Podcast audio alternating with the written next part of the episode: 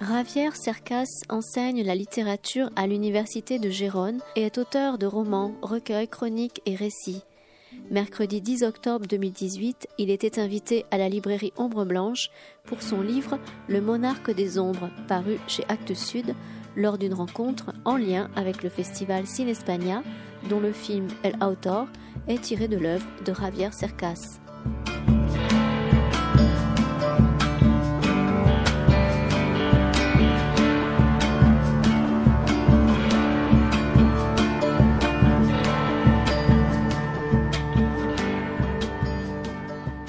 Bien, tout le monde ne verra pas facilement, mais au moins, on, nous commencerons à l'heure. C'est déjà une bonne chose, on va au moins se féliciter de ça. Et puis tout de même se féliciter qu'il y ait autant de monde, c'est pas peut-être toujours confortable, mais c'est bien aussi quand il y a beaucoup de monde dans, ces salles, dans cette salle de débat. Ça n'est pas toujours le cas, tu le sais, euh, Javier, c'est la cinquième fois que tu viens, ou quatrième, cinquième, on ne sait plus à force. Comme je te disais, visuellement, ça ne se connaît pas en Espagne. Quand, quand on aime, on ne compte pas. Et, et tu seras toujours le bienvenu. Peut-être la prochaine fois, on prévoira quelque chose, un, un grand stadium, je ne sais pas, le Zénith, qui sait. Euh, voilà, le... On, on, tu, tu, tu montes très fortement dans, dans les, les, les charts, comme on dit, dans les charts.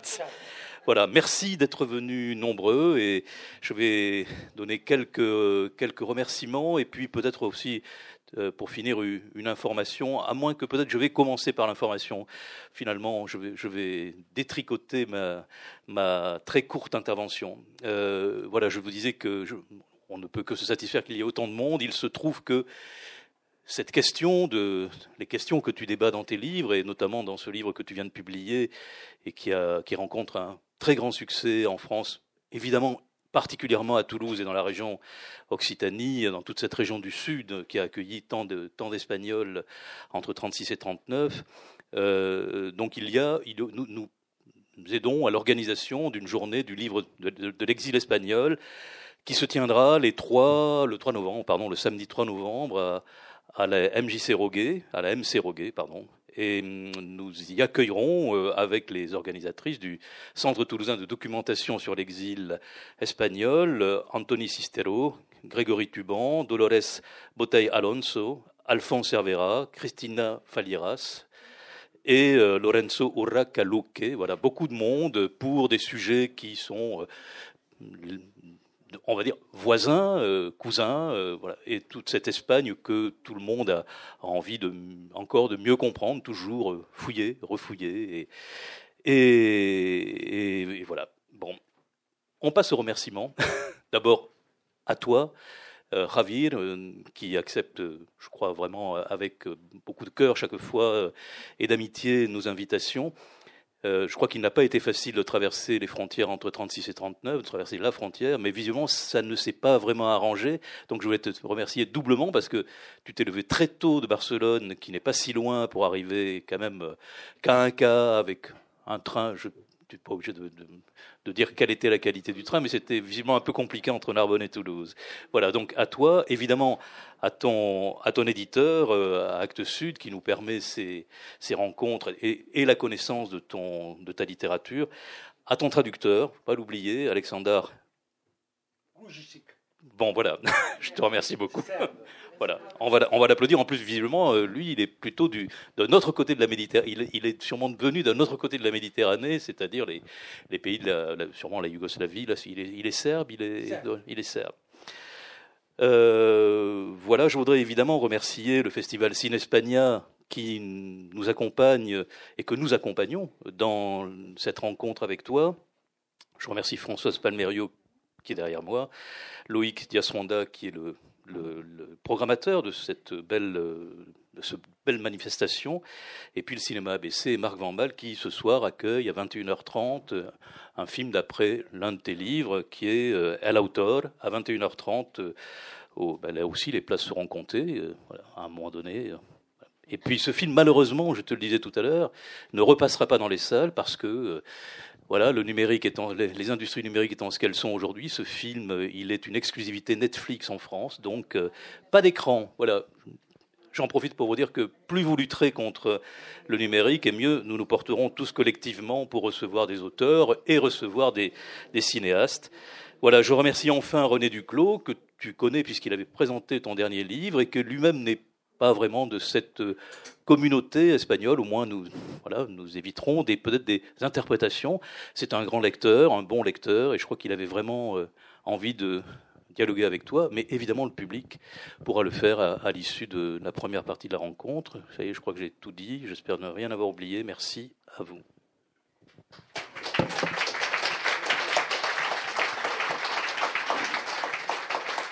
Merci.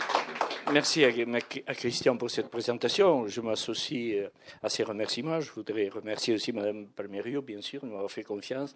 Euh, remercier aussi Christian et Hélène et remercier Javier. J'ai gardé un souvenir très fort de notre dernière rencontre autour de. C'était déjà il y a trois ans, autour de l'imposteur, où le débat avait été très riche et euh, les échanges que nous avions eus l'avaient été également. Voilà. Donc, je suis très, vraiment très, très heureux de le retrouver ce soir pour ce nouveau livre qui, comme Christian l'a dit, on le voit avec votre présence, était un grand succès avec des critiques unanimes ou presque unanimes sur la qualité de, de ce livre.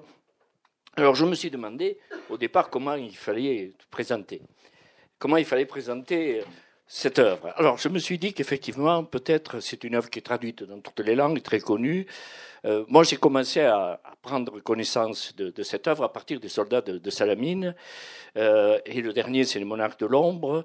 Le, le monarque de l'ombre, dont nous allons parler ce soir. Alors, ce qu'on sait, ce que vous savez si vous le lisez, Javier Cercas, c'est que, effectivement, il explore depuis très longtemps le passé de l'Espagne, et il met en examen, je dirais, ce passé. Il le met en examen, euh, celui de la guerre civile, bien sûr, celui de l'après-franquisme.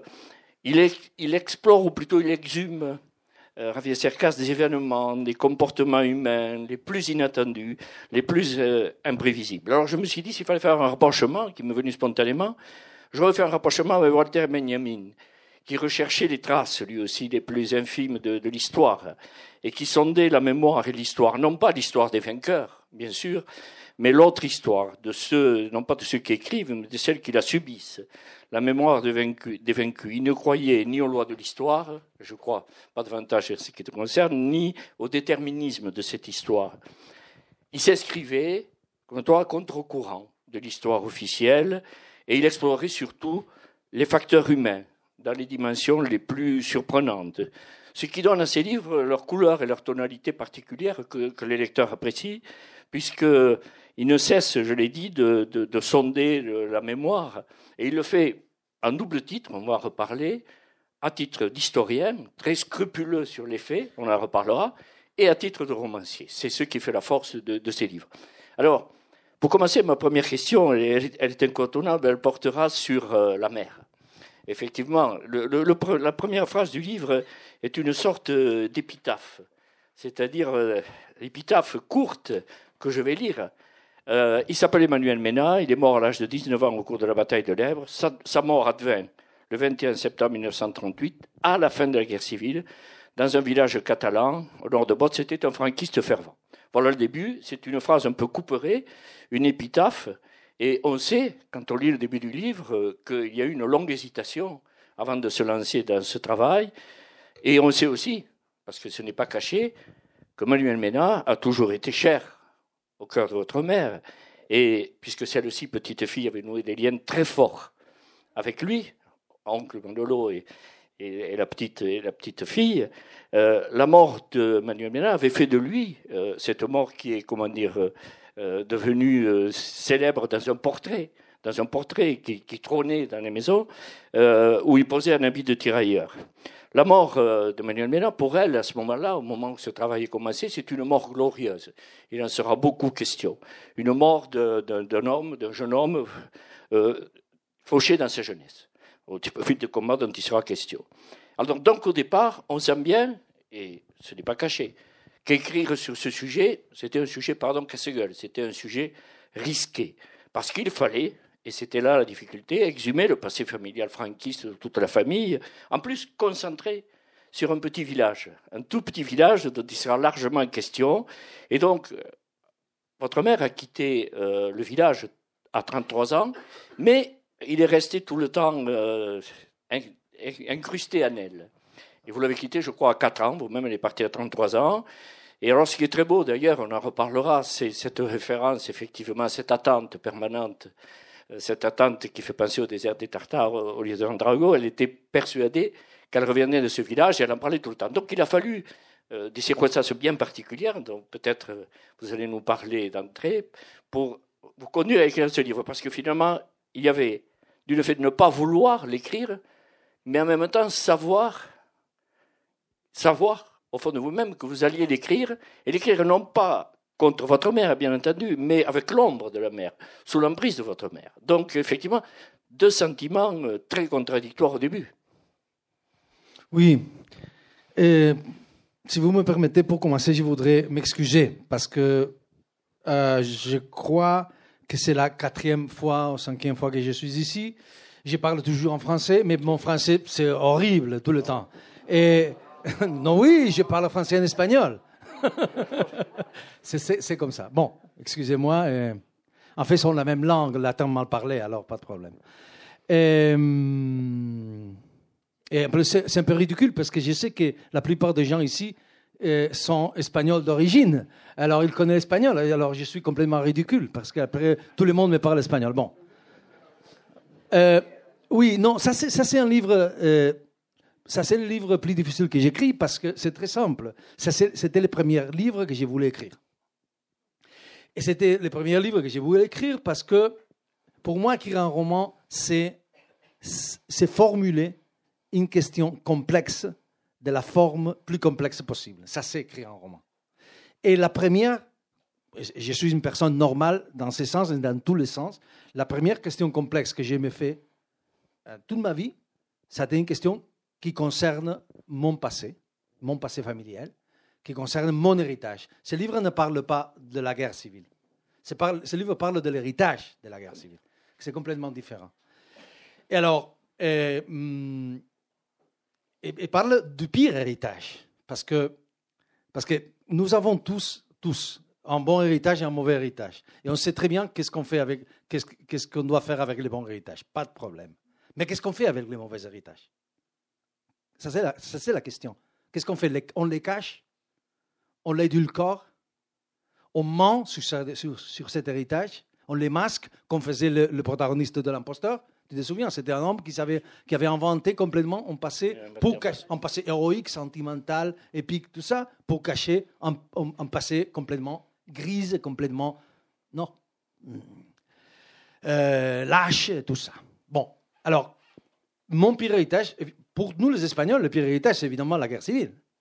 En général, disons, parce que c'est horrible, ça a été horrible. Mais pour moi, particulièrement, le pire héritage, c'était le fait que ma famille, toute ma famille, était du mauvais côté. Toute ma famille était franquiste. Je ne, sais, je ne savais pas jusqu'à quel point. Je ne le voulais pas savoir. Mais c'était, c'était mon pire héritage, je le savais très bien. Et le symbole de cet héritage était évidemment ce jeune homme qui s'appelait Manuel Mena. Bon, j'ai dit jeune homme, en fait, j'ai, j'ai, j'aurais, la, la parole, c'est enfant, parce qu'il il était dix-sept ans quand il allait à la guerre, comme la plupart, comme beaucoup de gens, comme vous savez très bien. Ce sont les enfants qui font la guerre, ça c'est essentiel dans ce livre. Et ce sont les adultes qui les envoient à la guerre, nous les envoyons à la guerre. Et ça a été toujours comme ça. Bon, alors cet enfant, c'était, ce, ce jeune homme était le symbole de l'adhésion de mon pire héritage, l'adhésion de ma famille à, à, à, à, au franquisme, non? Et je crois qu'en, en, alors, ce livre, c'était très difficile d'écrire pour beaucoup de raisons. Je dirais deux raisons. Une raison, c'était le fait que pour, pour l'écrire, je devais connaître cet héritage. Et ça, c'est très difficile, de connaître le, notre mauvais héritage. Pourquoi c'est difficile? Parce que sur ces héritages, sur, sur les pires passés de, notre, de toutes les familles, il y a comme une brume, une sorte de brume. Pourquoi? Parce qu'il ne veut pas parler. Et c'est logique. C'est-à-dire, c'est passé, c'est caché. Et, les, et c'est logique, les gens qui ont vécu des expériences terribles, et la guerre, c'est, la, c'est une expérience terrible, ne veulent pas parler de ça. Je crois que le silence, c'est, c'est une des protagonistes de ce livre. Et, et évidemment, ils ont les droits de ces terres. Ils ont les droits de ces terres. Mais nous avons le devoir de savoir. Et nous avons le devoir de savoir pourquoi. Parce que si on connaît son héritage, son pire héritage surtout, et on le comprend, et comprendre ne veut pas dire justifier, mais dire exactement le contraire, on peut parler de ça. Si on comprend, c'est, c'est, euh, comprendre, c'est, c'est donner les instruments pour ne pas faire commettre les mêmes erreurs que non, que, que on, que, que on, on a fait au passé. Alors, si on, si on connaît cet héritage et on comprend cet héritage, on peut le gouverner. Sinon, si on ne les connaît pas et on ne les comprend pas, c'est cet héritage qui nous gouverne à nous. Et alors, nous sommes prêts à répéter tout le temps les mêmes erreurs. Que c'est exactement ce qui se passe aujourd'hui en Occident, en Europe. On est en train de répéter les mêmes erreurs qu'aux années trente. D'une autre façon, avec notre masque, mais les mêmes erreurs. Et alors, ça, c'est, ça, ça a été un problème. C'était un vrai problème. Parce que, parce que je ne savais qu'est-ce que ma famille avait fait. Je ne savais jusqu'où arrivait le, l'engagement de ma famille. Et comme vous savez très bien, et spécialement les gens qui ont une origine espagnole, mais il ne faut pas euh, avoir une origine espagnole pour savoir ça, pendant la guerre, il y a, pas, pas seulement au front, mais dans l'arrière-garde, on dit arrière-garde en français, dans les petits villages et dans les cités, se sont passées des choses terribles. Et ma famille était au pouvoir dans ce petit village. Et je ne savais pas qu'est-ce qu'ils ont fait. Et j'avais besoin de le savoir pour raconter cette histoire. Et j'avais peur. Il y a un moment où... J'avais, j'ai eu peur toute ma vie de ça. Et il y a un moment où un, un personnage du livre, c'est un, un, un de mes euh, cousins, un cousin okay. euh, plus grand que moi. Il était...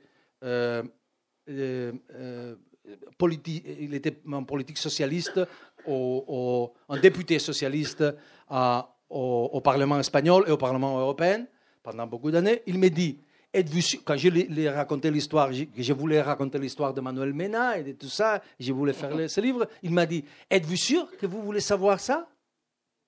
Parce que tu peux trouver des choses qui sont, qui tu n'aimes pas et qui sont terribles. Alors tu, qu'est-ce que tu feras? Tu le diras à ta mère? Tu publieras ça, qu'est-ce que tu fais avec ça? Alors, j'avais besoin de, de, de connaître ce passé et de le comprendre. Ça, c'était risqué. Je dois dire, je dois dire euh, que ce que j'ai finalement, quand, j'ai, quand la, cette brume a disparu, c'est-à-dire quand j'ai, quand j'ai étudié ce passé, quand j'ai connu ce passé, il n'a pas été si terrible comme j'ai, j'avais peur. Par exemple, évidemment, cet homme, cet jeune homme, le protagoniste du livre, il n'a eu pas le temps de faire des choses terribles. Il a été un enfant trompé qui a été envoyé à la guerre. C'est, c'est, c'est comme ça. Euh, il était enthousiaste. Hein? Peut-être je, je, je dois raconter l'histoire pour, pour l'histoire de cet enfant, de cet jeune homme. Ce, ce jeune homme était le, le, l'oncle de ma mère. Euh, euh, ma famille était une famille qui vient... Je suis né dans un tout petit village, qui c'est un peu le protagoniste du livre, euh, un tout petit village de l'Extremadura. L'Extremadura, c'est la part sud-ouest de l'Espagne, euh, près de la frontière portugaise. Et c'est la part, une des parts plus pauvres. Et à ce moment-là, aux années vingt, était énormément pauvre. C'est-à-dire, hmm, ce petit village, la division sociale était entre les gens qui mangeaient un peu et les gens qui presque ne mangeaient pas. Ça, c'est toute la division sociale qu'il y avait. C'était une, c'était une question presque médiévale. Je compare avec ça. Avec, avec... Et, et alors, cet enfant, ma famille était une des familles qui mangeaient un peu. J'ai dit les patriciens. J'ai, j'ai pensé toujours, c'est-à-dire ma famille était riche aux années soixante dans les petits villages, mais quand on sortait du petit village, nous étions pauvres. Hein? Bon. Hein? Alors, cet enfant, ce jeune homme, c'était le, le plus petit de la famille, une famille énorme, très grande, et alors, le, le, le petit de la famille, il était, il était le premier qui a étudié de la famille, le premier, et presque le premier de le petit village qui a étudié, et quand la guerre a éclaté, en mille neuf cent trente-six, il était en train, il, il voulait étudier les droits, non, le, le, le, la loi, et euh, il est devenu quand la guerre a éclaté, ont enthousiaste phalangiste, que ce n'est pas exactement la même chose que franquiste. C'est-à-dire le phalangisme était, disons, la version espagnole du franquisme, du, du fascisme. Du fascisme. Euh, alors, il est, il est devenu ça, il allait à la guerre, volontaire, évidemment, il était un enthousiaste total, et il, il a participé vraiment à la guerre, il a vu vraiment la guerre, parce qu'il était dans une, euh, une unité d'élite euh, qui luttait dans le, le, le premier rang, c'est-à-dire au front, et il a été, pendant deux ans, il a fait la guerre, il a participé dans la bataille plus dure de la guerre, et il est mort dans la bataille plus... Euh, plus forte, plus, plus dure, pas seulement de la guerre d'Espagne, de la guerre d'Espagne mais de toute la, l'histoire de l'Espagne, ça a été la bataille de l'Ebro, à la fin de la guerre, mille neuf cent trente-huit. Et alors, euh, et alors, ma mère a été qui m'a parlé tout le temps de lui.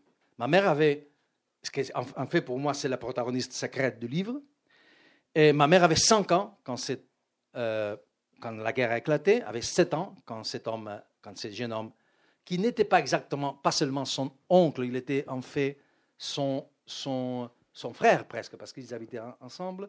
Alors ma mère, pour ma mère, évidemment, elle était cinq ans, j'insiste, sept ans, pour, pour elle était un héros. Et c'était l'homme qui, a, qui allait à la guerre, euh, l'homme courageux qui allait pour défendre la famille, et la, et la, et la religion, et la patrie, et tout ça. Et alors elle m'a, m'a parlé tout le temps. Et pour moi, alors ça a été, ça a été une question permanente de ma vie. C'est-à-dire, pourquoi cet homme avait fait ça? Pourquoi ma famille avait été du, côté, du mauvais côté de l'histoire? Mais pourquoi cet homme avait fait ça? C'était une présence constante pour moi. Et, et alors, ce livre voulait, voulait parler de ça. Et je dis, pour moi, Manuel Mena, une chose qui était très difficile pour moi d'écrire le livre, pour commencer, c'était connaître, comme je disais, le, le, ce pire héritage. Mais en même temps, comment faire pour raconter une histoire si personnelle?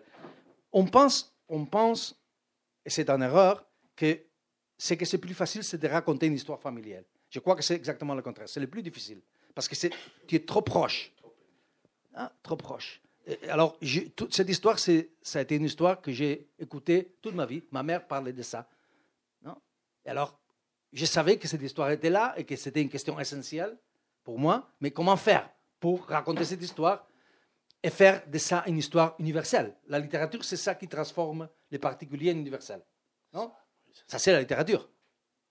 Non? Trouver dans une petite femme de la Provence française du milieu dix-neuvième siècle, Madame Bovary, que c'est universel, où nous trouvons tout. Non? Ça, c'est la littérature. Et alors, comment faire ça? Ce que j'ai trouvé dans Manuel Mena, ça, c'est, alors c'est une autre difficulté. Comment faire pour raconter cette histoire si personnelle et, la, et devenir une histoire universelle? Ce que j'ai trouvé dans Manuel Mena, c'est, un, c'est une chose essentielle pour moi. C'est, c'est-à-dire, il y a des millions de Manuel Mena. Il y a eu des millions de Manuel Mena. Il y a encore partout de Manuel, de Manuel Mena. C'est-à-dire, on, on, on, on, on habite une époque étrange pour moi, paradoxale. On a... On a sacraliser la mémoire, mais on oublie plus rapidement que jamais. Et on oublie des choses essentielles. Par exemple, on oublie que ce sont les enfants qui font la guerre. C'était toujours comme ça, des enfants. Et ce sont les adultes qui envoient les enfants à la guerre. Manuel Mena a été un enfant, était un homme de dix-sept ans. Et, et comment les adultes... En, ça, ça, ça s'est passé toujours euh, dans l'histoire, et aussi encore aujourd'hui. Et comment les adultes envoient à la guerre les enfants? Il y a beaucoup d'instruments. Un de ces instruments, c'est... Manuel Mena, c'est parfait. Un de ces instruments, évidemment, c'est la... l'idéalisation de la guerre. C'est-à-dire, on a oublié complètement que pendant l'histoire, les hommes, nous avons cru que la guerre était utile, oui, que la guerre était noble, que la guerre était...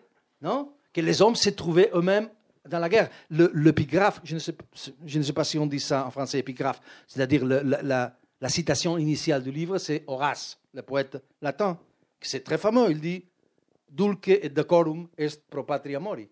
C'est doux et honorable mourir pour la patrie. C'est une idéalisation totale. Et, oh, il y a un moment dans le livre où on, par, où on parle, un ami parle de, de un portrait de Velázquez, qui pour moi c'est le plus beau portrait de l'histoire. C'est comme ça, c'est El Prado, que c'est, euh, les Espagnols le connaissent très bien. Que c'est la, la, la rendition de Breda, s'appelle. les lances aussi, parce qu'il y a beaucoup de lances.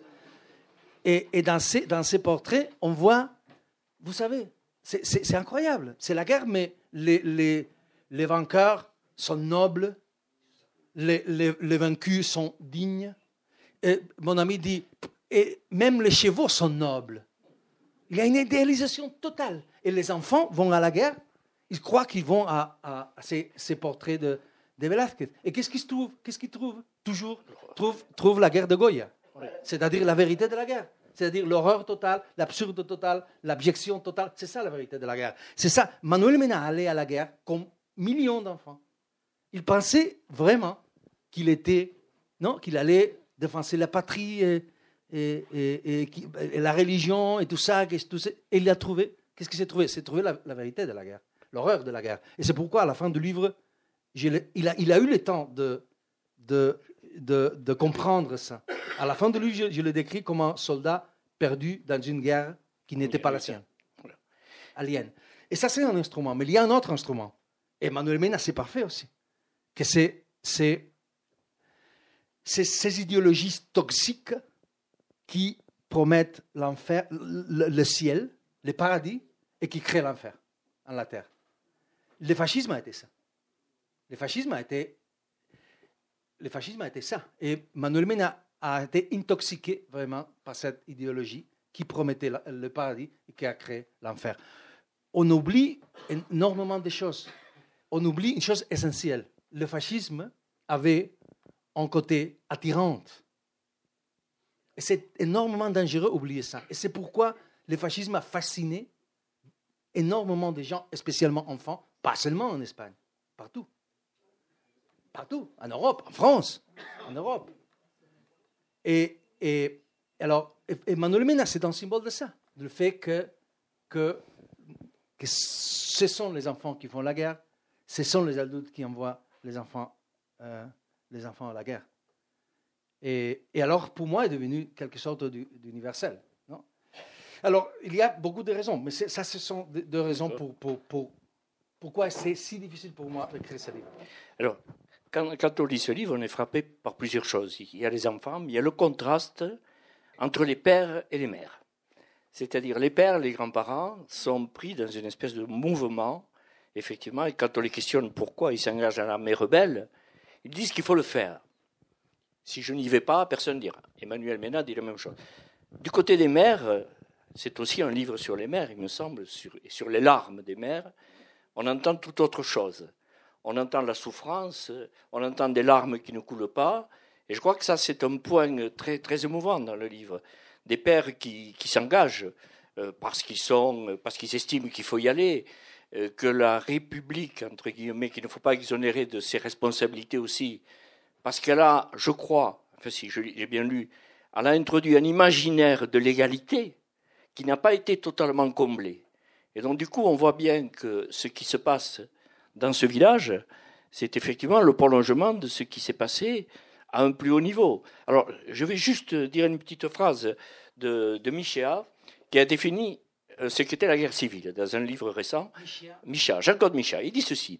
« Une guerre civile, et plus encore lorsqu'elle est idéologique, tu en parlais, se caractérise par des effets socialement destructeurs.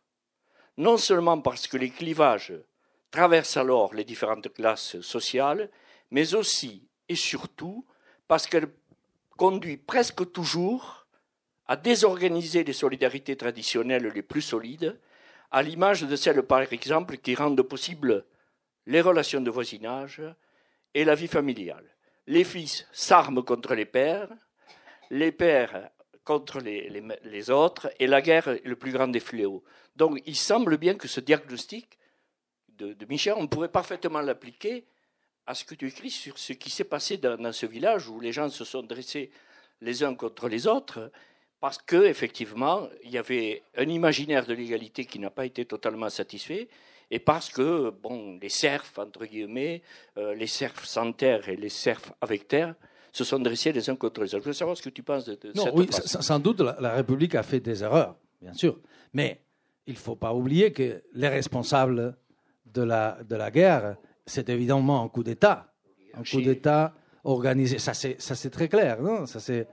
Il faut Il ne faut pas oublier ça, non? C'est, c'est un coup d'État organisé par, la, par l'oligarchie, par l'Église.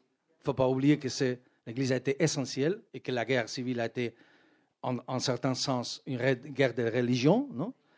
Et, et, et qui a, c'est vrai aussi, qui a soutenu une partie importante de l'Espagne, euh, parmi d'autres, ma famille, et, mais, mais beaucoup d'autres gens. Et ça, c'est évident. Alors, il ne faut pas oublier ça. C'est, c'est vrai, les, les erreurs de la République c'est, c'est, sont évidentes. Mais les responsables, il n'y a pas de doute que c'est, c'est, euh, ce sont ces gens.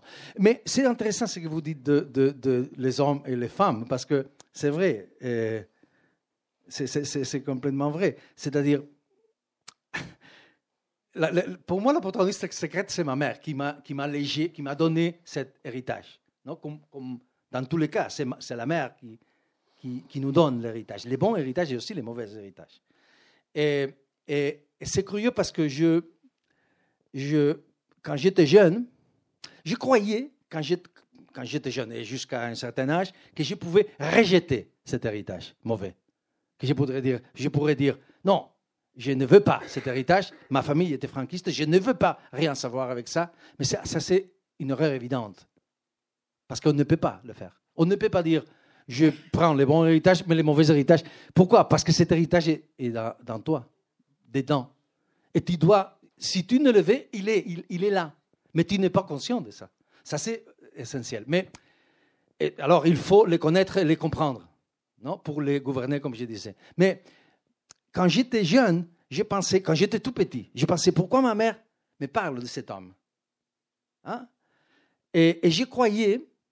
Ça, c'est essentiel dans le livre. J'avais l'impression, je, je croyais, j'avais l'impression que pour elle était, disons, euh, qu'il me les posait, qu'elle me les posait comme les, l'homme parfait, l'exemple que je devais suivre. Un peu comment euh, l'homme parfait, pour les Grecs, c'est Achille, non? Vous vous souvenez? C'est le protagoniste de, la, de, la, de, la, de l'Iliade. Et Achille, c'est l'homme jeune, courageux, euh, qui lutte, qui combat au premier rang, non, et qui risque sa vie et qui finalement la perd, et en toute sa jeunesse, toute la splendeur de sa jeunesse, et qui vit euh, dans la mémoire des hommes. Et ça, c'est le ciel de, de Grèce. Les Grecs ne croyaient pas au ciel chrétien. Alors, ça, c'est le, le, le... Je croyais qu'elle me posait Achille, et ça me faisait rougir de honte. Je dis, je crois, dans le livre, c'est l'expression que j'ai dit. Et je croyais ça. Mais c'est curieux. Il y a une chose que c'est curieuse. J'ai découvert très tard. Les protagonistes de, le, de, le, de, le, de l'Iliade, c'est le contraire des protagonistes de l'Odyssée. C'est comme si Homère nous disait il y a deux formes d'être humain ou d'être homme. Et Achille, c'est ça, c'est le jeune homme qui meurt jeune et courageux, qui risque sa vie, blablabla. Bla, bla, bla. Achille, c'est le contraire. Pardon, euh, euh, Ulysse. Ulysse, c'est le contraire. C'est de l'homme russe qui, avec sa intelligence, Euh, retourne à sa patrie, ré- et récupère sa patrie, sa femme, son... et qui vit beaucoup de temps, non? Et qui reste, non? Beaucoup de temps, qui vit beaucoup de temps. Mais c'est, c'est curieux ça, mais il y a un moment, ça, le titre du livre vient de ça, il y a un moment, comme vous vous souvenez très bien, ou beaucoup de vous, je, je suis sûr, où Achille, le protagoniste de, la, de, la, de, la, de, la, de l'Iliade, apparaît dans, l'O- la, dans l'Odyssée, un moment. C'est le moment où Ulysse descend aux, aux, aux enfers, au Hades, non, où, où sont tous les morts. Et il trouve Achille. Et il lui dit, ah, Achille, vous étiez les, les, les héros parfaits, l'homme parfait quand vous étiez vivant, l'homme plus admiré quand vous étiez vivant. Et vous avez mort comme un héros. Et alors, ici, sans doute, vous êtes le plus admiré aussi. Vous êtes les monarques des ombres. Les monarques des ombres.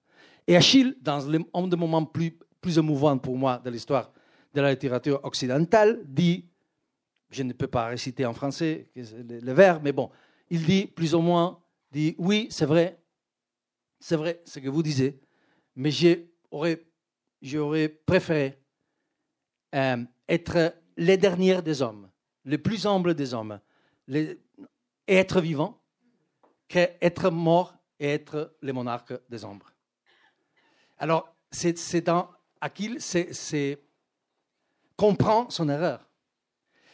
Et ce que je crois, c'est que ma mère mais parler de Manuel Mena pas comme exemple, mais comme un contre-exemple.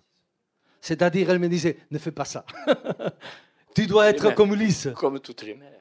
Comme toutes les mères, exactement, comme toutes les mères. Mais j'ai dit ça parce que le, la, je crois que le, la question centrale du livre, la question centrale du livre, c'est ça, c'est, c'est euh, vraiment vaut la peine risquer sa vie pour les valeurs auxquelles on croit, même si l'histoire finalement dit que ces valeurs sont trompées, comme dans le cas de Manuel Mena. Parce que Manuel Mena est mort pour une cause qu'on sait très bien aujourd'hui que c'était une cause trompée. Il était du mauvais côté de l'histoire. Mais est-ce que c'était pas si facile de le savoir à ce moment-là, hein? On le sait très bien aujourd'hui. Mais à ce moment, à ce moment-là, c'était pas si facile. Et encore moins pour un enfant de dix-sept ans dans un coin perdu de l'Espagne. C'était pas si facile. Mais ça, c'est la, la question, la question essentielle, essentielle. Et je crois que le roman, ce qu'il fait, c'est ne donner pas des réponses claires, taxatives à cette question, parce que ça ne défonçait pas pour les romans. Les romans, ce qu'il fait, c'est compliquer notre vie. C'est-à-dire euh, poser des questions, nous compliquer la vie. C'est-à-dire poser des questions où il n'y a pas une réponse claire. Les réponses du roman sont toujours, sont toujours contradictoires, ambiguës, paradoxales. Et, et finalement, c'est le lecteur qui a la réponse. C'est le lecteur qui finit le livre. Non ? Alors, on a l'impression, en lisant le livre, euh, qu'il y a une progression. C'est-à-dire que tu te construis en même temps avec les autres. Avec ta mère, bien entendu, avec ton ami, avec les discussions, avec les échanges. Ça compte beaucoup. La réflexion progresse petit à petit. Les amis, les amis socialistes et autres. Et, et en particulier, moi, une des choses qui m'a le plus frappé, c'est les, le, le, l'interview du tondeur. Je dois dire que là, c'est un morceau de bravoure. Euh, ça, c'est extraordinaire. Un homme très taiseux, entre guillemets, qui ne parle pas beaucoup, qui emportera une partie de ses secrets dans la tombe. Mais là, là, vraiment, si on voulait comprendre ce qu'est la guerre, l'horreur de la guerre, il suffit de se référer à cette interview. Est-ce qu'elle a été importante dans ton, oui, dans ton je, travail? Je ne vais pas parler beaucoup de ça parce que mon auditeur me tuera si je raconte ce qu'il y a. Parce que c'est un secret, c'est-à-dire... Je, c'est, ça, ça se passe... Bon, pour commencer, ce que vous disiez, c'est magnifique parce que euh, je, je, je dis toujours que j'écris des romans d'aventure sur l'aventure d'écrire un roman. C'est-à-dire qu'il y a toujours une histoire, une série d'histoires, dans ce cas de Manuel Mena et, et, et, et ma famille et mon petit village pendant les années précédentes la guerre et la guerre et tout ça. Euh, je me souviens toujours de ce que disait Tolstoï, que c'est très joli. Raconte ton village et tu raconteras le monde. Non, on peint ton village de... Ça, c'est l'idée, non? Ce village, c'est un petit... et ces familles, c'est un peu un microcosmos de ce que c'était l'Espagne à ce moment-là. Alors, il y a cette histoire, non? Cette histoire du passé récent, en fait, du présent, mais bon. Et, et aussi, il y a l'histoire, les, les, les processus de raconter cette histoire. C'est-à-dire, je raconte toujours comment j'ai arrivé à raconter l'histoire. Et pour moi, c'est essentiel, ça. C'est-à-dire, je raconte mes doutes, mes perplexités, mes peurs, mais tout ça. Parce que ça fait partie essentielle du roman, non? Et ça, c'est au présent aussi. Je n'écris des romans historiques. Je, je n'aime pas les romans historiques. J'écris des romans sur le présent, mais sur un présent qui, qui prend en, qui prend le passé aussi. C'est-à-dire, les passés, la, la guerre civile espagnole, ce n'est pas le passé. C'est le commencement du présent. C'est, une, c'est une, le passé duquel il y a encore mémoire, il y a encore témoin. Ce passé n'a pas passé. Ce passé, c'est une dimension du présent sans laquelle le présent est mutilé, tout simplement. On n'est pas très, trop conscient de ça parce qu'on habite, je crois, dans une sorte de tyrannie du présent, de dictature du présent. Créé, je crois, par les médias, par les pouvoirs énormes des médias. Le présentisme. Une sorte de présentisme. Une sorte... Non, je crois que mes livres sont en combat contre cette dictature du présent. Et, et alors, j'ai oublié complètement ce que je voulais dire. Bon. Non, mais... Alors, Tondeur. Non, je ne voulais pas parler de ça. Non, parce que je voulais... Non, oui, oui. Et c'est, c'est, alors, c'est un moment où je vais avec c'est mon... le silence du tondeur qui est le, oui, plus, le, plus, le, plus, le plus impressionnant. Son oui, silence. Oui. Je vais, je vais voir avec mon ami, qui est un, un des personnages du livre, qui s'appelle David Trueba. C'est un romancier. C'est l'homme qui a porté Soldat de Salamine au cinéma, qui a fait l'adaptation de, de, cinématographique de, de romans. On est devenus euh, très amis. Et, alors, et on allait là pour interviewer, pour faire un entretien à l'homme que j'ai pensé à ces moments-là, qui était les derniers témoins, ou un des derniers témoins de la vie de Manuel Mena. Il était, il était ami de Manuel Mena quand il était un enfant. Et alors, ce que j'ai trouvé là, c'était une chose complètement différente. Mais je ne vais pas parler de plus parce que c'est très... Il y a, il y a des c'est cho- la guerre, ça. Voilà, il y a des choses que tu découvres aussi sur ta propre histoire, sur tes grands-parents, ce qu'ils avaient fait et pas fait, et qui euh, est choquante et dure à assumer à un certain moment. Ce qu'ont pu faire les grands-parents en s'engageant. Alors, toujours pareil, toujours cette ambivalence. C'est-à-dire, on peut à la fois aider les autres, on peut les sauver, et en même temps, on peut faire des choses qui sont plus difficiles à interpréter, dénonciations ou autres. Donc ça aussi, c'est quelque chose qui a dû t'aider aussi dans ton cheminement. C'est, c'est découverte, parce que tu expliques bien à un certain moment qu'il y a des choses que tu ne savais pas du tout et que tu as découvert grâce à des documents, on ne va pas en parler, mais enfin, il y a des choses sur l'évolution de Manuel Mena, sur le comportement des, des grands-parents. Euh, voilà. C'est, ce qui est frappant quand même, quand on lit le livre, c'est pourquoi les gens agissent contre leur intérêt. Je n'ai pas une réponse à ça. Mais ça, c'est, une... c'est évident. Je sais, je sais qu'est-ce que tu, qu'est-ce que vous voulez dire. Et c'est évident. C'est-à-dire Manuel Mena et ma famille à aller à la guerre, pas pour ses intérêts, qui défendaient la... les intérêts de les... des gens comme eux, était la République. Sans doute. C'était pas le franquisme, mais ils ont cru à ce moment ça. Et, et je dois dire une chose très importante. Quand j'ai, quand j'ai étudié le passé de ma famille, évidemment, il y a des choses terribles. Par exemple, j'ai, euh, et c'est pourquoi j'avais besoin de cet historien qui a posé une distance, une froideur. Parce que je parle, par exemple, de la responsabilité de ma famille, que, j'ai, que ne, c'est pas une responsabilité directe, mais sans doute indirecte, aux, à, aux assassinats qui, sont, qui, ont, qui, ont été, qui ont eu lieu dans mon petit village. Ce n'est pas beaucoup. Il faut le dire. Il y a villages où, où, où les assassinats ont été énormes. Mais à mon village, selon les historiens, il y a eu onze morts, disons, de, la, de l'arrière-garde. Et selon moi, treize. Alors, trois mille cinq cents personnes, il y a eu des petits villages où il y a eu des massacres. Mais sans doute, ma famille, qui était, disons, les patriciens, qui, qui avaient les pouvoirs euh, sociaux et aussi politiques, ont eu une responsabilité à ça, au moins à ne pas les éviter, au moins, au moins. Mais en, en même temps, je dois dire, je dois dire que quand cette brume, je parlais d'une brume sur, sur notre pire héritage, non, quand, j'ai, quand, quand j'ai étudié, quand cette brume est disparue, ce que j'ai trouvé a été moins dur que ce que j'ai pensé. Je dois le dire. C'est comme ça. Par exemple, il y a, bon, évidemment, Manuel Mena, Manuel Mena, c'était un enfant, il allait à la guerre, sans doute, il l'a tué, mais à la guerre, on tue.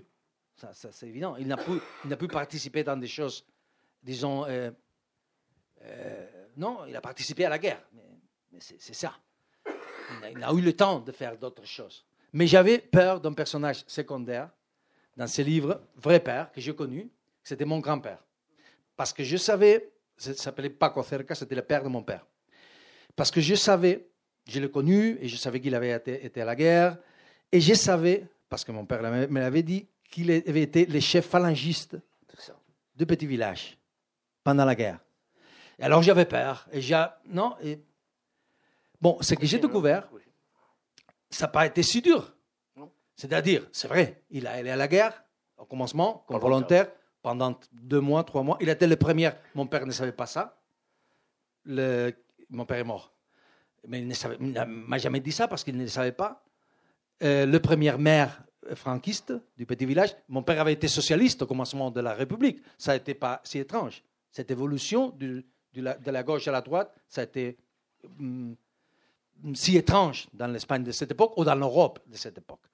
Mais cet homme, qui effectivement était le premier maire, qui effectivement était le chef phalangiste, qui effectivement allait à la guerre, quand la guerre est finie, euh, pas seulement il a coupé complètement avec les franquistes du petit village, qui évidemment sont profités de la, de la victoire, a, complé, com, a coupé complètement avec eux, il a coupé complètement avec la politique, il s'est exilé du petit village, il il, et il, il a coupé absolument avec le phalangisme. J'ai, j'ai récemment su, avant d'écrire le livre, une chose que je ne savais pas, mon, mon, je, je ne savais pas ça. Mon, mon oncle, le seul survivant de la famille, très vieux, il m'a, il m'a raconté, c'était le fils de cet homme, il m'a raconté, il m'a raconté qu'il voulait jouer la guitare, la bandurria, comment on dit bandurria en, en, la mandoline. Il voulait jouer la mandoline quand il était très petit.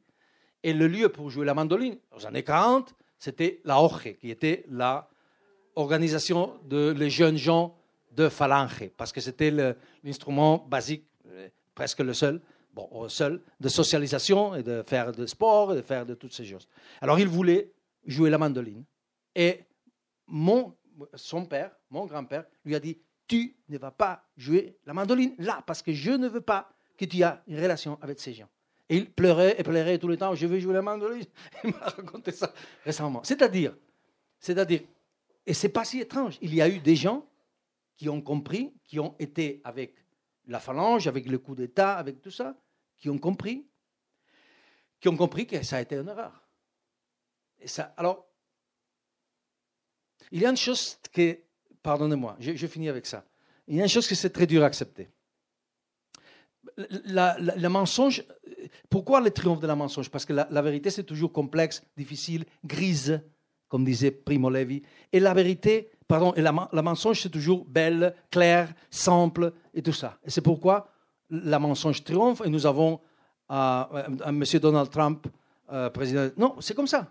Nous sommes, nous sommes euh, dans la mensonge permanente. Pourquoi? Parce que la mensonge, c'est plus attirante, c'est plus belle, c'est plus... Et, et, et la vérité, c'est complexe, c'est dur, souvent, c'est pas belle. Et il y a une chose que c'est très, très difficile à accepter, très difficile. Je, je crois que mes livres, euh, mes livres précédents parlent de ça aussi, c'est une idée que c'est comme ça, et dans ces livres, c'est peut-être la, l'idée plus, plus claire. C'est-à-dire, c'est pas la même chose la raison politique de la raison morale. C'est-à-dire, je n'ai pas aucun doute, malheureusement, en Espagne, il y a des gens encore qu'il y a des doutes. Pas beaucoup, il faut le dire. De moins en moins, je suis un peu optimiste. OK, oubliez ça parce que l'optimisme, c'est, c'est pas bon.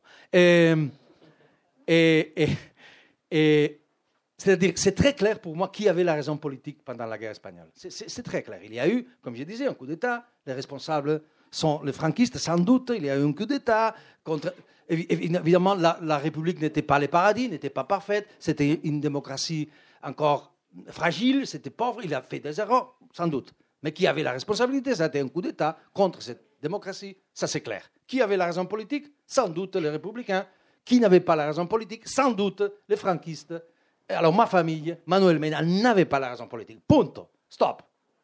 Ça c'est clair, ok. Mais... ça veut dire que tous les républicains étaient des bonnes personnes, c'est-à-dire qu'en même temps avaient la raison politique et la raison morale? La vérité, c'est que non. C'est-à-dire les gens, disons, il faut, je disais que c'était une guerre de religion, en certain sens, et c'est vrai. Il y a eu plus de sept mille morts à sang-froid de religieux, hommes et femmes. Qui a fait ça? Les personnes concrètes qui ont fait ça? Les républicains concrets qui ont fait ça, ils avaient la raison, ils étaient du bon côté de l'histoire, ils avaient la raison politique, mais ils n'avaient pas la raison morale. On ne peut pas dire que cette, ces personnes étaient des bonnes personnes, c'est impossible. C'est impossible. Et, et au contraire, ça s'est passé aussi. C'est-à-dire qu'il y a eu des, des, euh, des gens qui, ont, qui se sont trompés du point de vue politique, qui ont soutenu un coup d'État, qui a provoqué une guerre. Et la guerre civile espagnole n'a pas duré trois ans, comme dit le livre, a duré quarante-trois ans, parce que la dictature a été une prolongation de la guerre par d'autres moyens. Alors, une horreur totale. Mais sont des gens qui, il y a des gens qui l'ont fait parce que, dans cette carrefour énormément difficile de l'histoire, on cru que c'était la seule solution. Et on fait ça. Et peut-être, il y a des gens qui, après, ont dit « ça a été une erreur », mais l'ont fait. Ils l'ont fait de...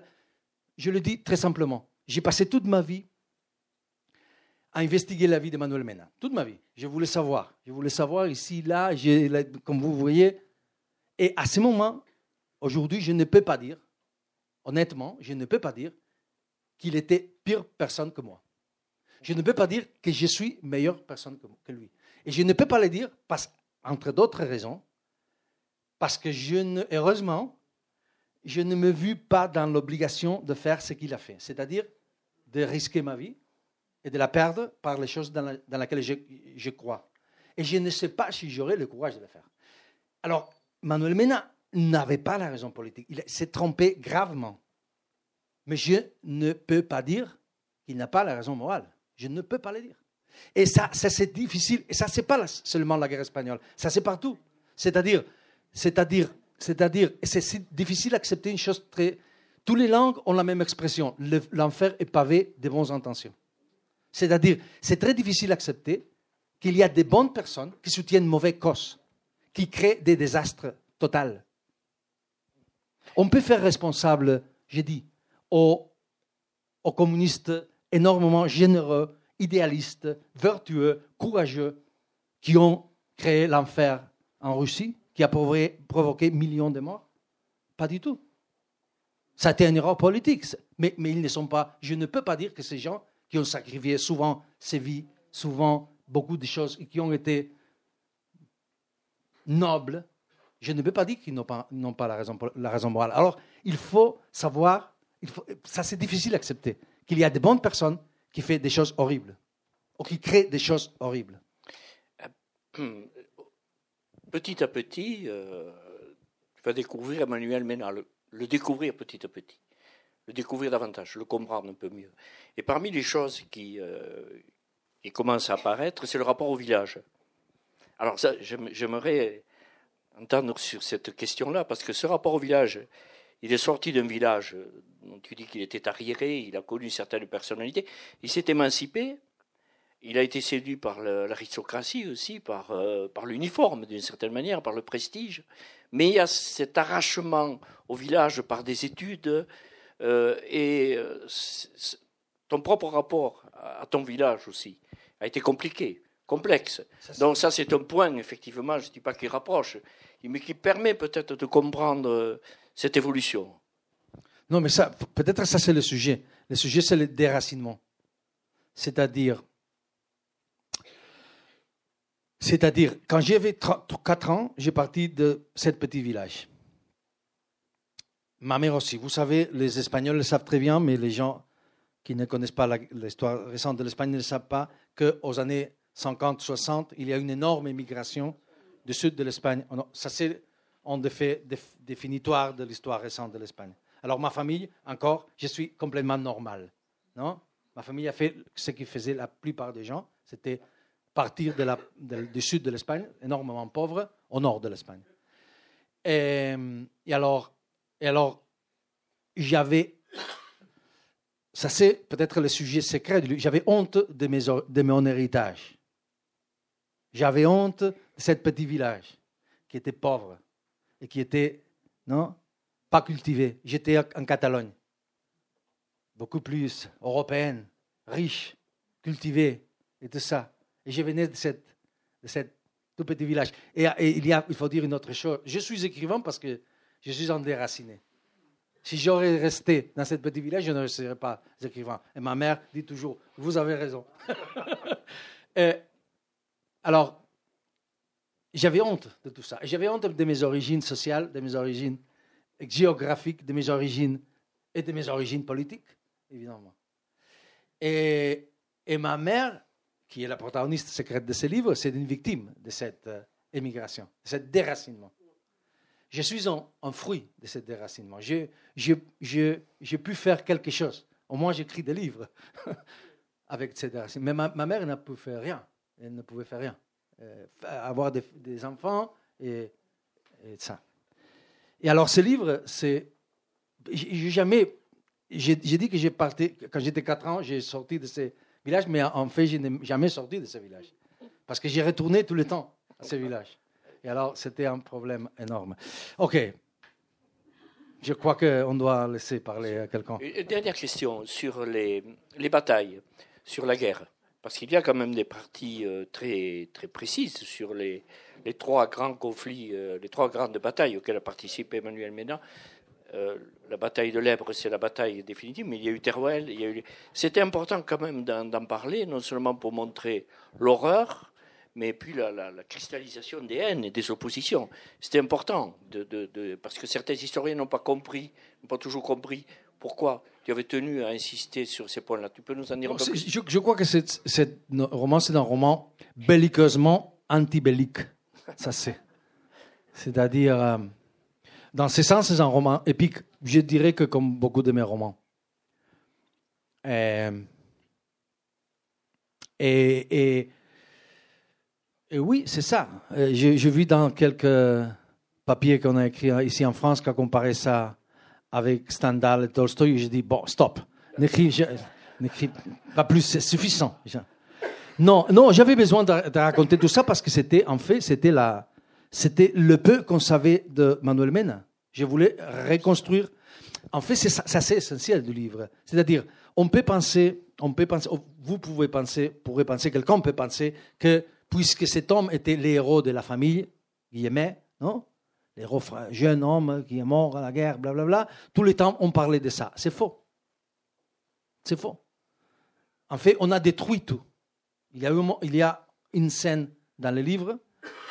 Que pour moi, quand j'ai pensé toujours, quand j'étais jeune et j'ai pensé à ces romans, pour moi, était la première scène du livre. Que c'était quand ma mère, qui était une adolescente, quinze ans, alors sept, presque dix ans après la mort de Manuel Mena, il arrive un jour à la maison de sa grand-mère et il trouve un feu, qu'ils sont en train de faire, de faire un feu. Sa grand-mère et, et son, ses oncles, tout ça. Et il dit, que, ce feu, qu'est-ce que... Et quelqu'un lui dit, c'est toutes les choses de Manuel Mena. Ils étaient en train de, de brûler absolument tout. Elle, sororise, mais pourquoi est-ce que vous faites ça? mais, mais, mais, Tout, tout, c'est, c'est tout. Ces papiers, tout. Ces livres, tout. Et, et, et quelqu'un lui dit, parce que nous ne voulons pas plus souffrir. C'était une erreur, parce que... Mais, mais la mort d'un homme de dix-neuf ans, c'est, c'est, c'est horrible. Et, et alors... Et alors, j'avais besoin de reconstruire. C'est ça. Et c'était très difficile parce que c'était un homme presque anonyme. C'est-à-dire, c'était un jeune homme comme ça, il n'y avait rien. Et, et, et la, la vraie bataille du livre, c'est pour reconstruire un passé complètement, complètement oublié, complètement enterré, mais un passé pas honorable. Ça, c'est le problème. C'est-à-dire... Et on peut faire une bataille pour récupérer un passé honorable. Et c'est joli, c'est, c'est très beau. Mais ces passés n'étaient pas honorables. Mais il faut, il faut les connaître. Il faut les connaître parce que, bon, je l'ai dit, parce que c'est ton héritage, parce qu'il habite en toi. La fin du livre, c'est comme ça. Je ne peux pas, mais, mais mes parents habitent en moi.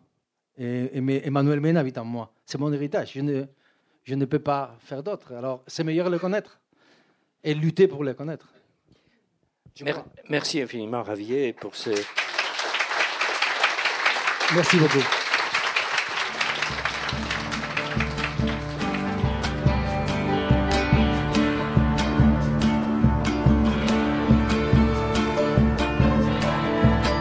Vous venez d'entendre Javier Cercas à la librairie Ombre Blanche, mercredi dix octobre deux mille dix-huit, autour de son livre « Le monarque des ombres », édité chez Actes Sud et dans le cadre du festival Cinespaña à Toulouse.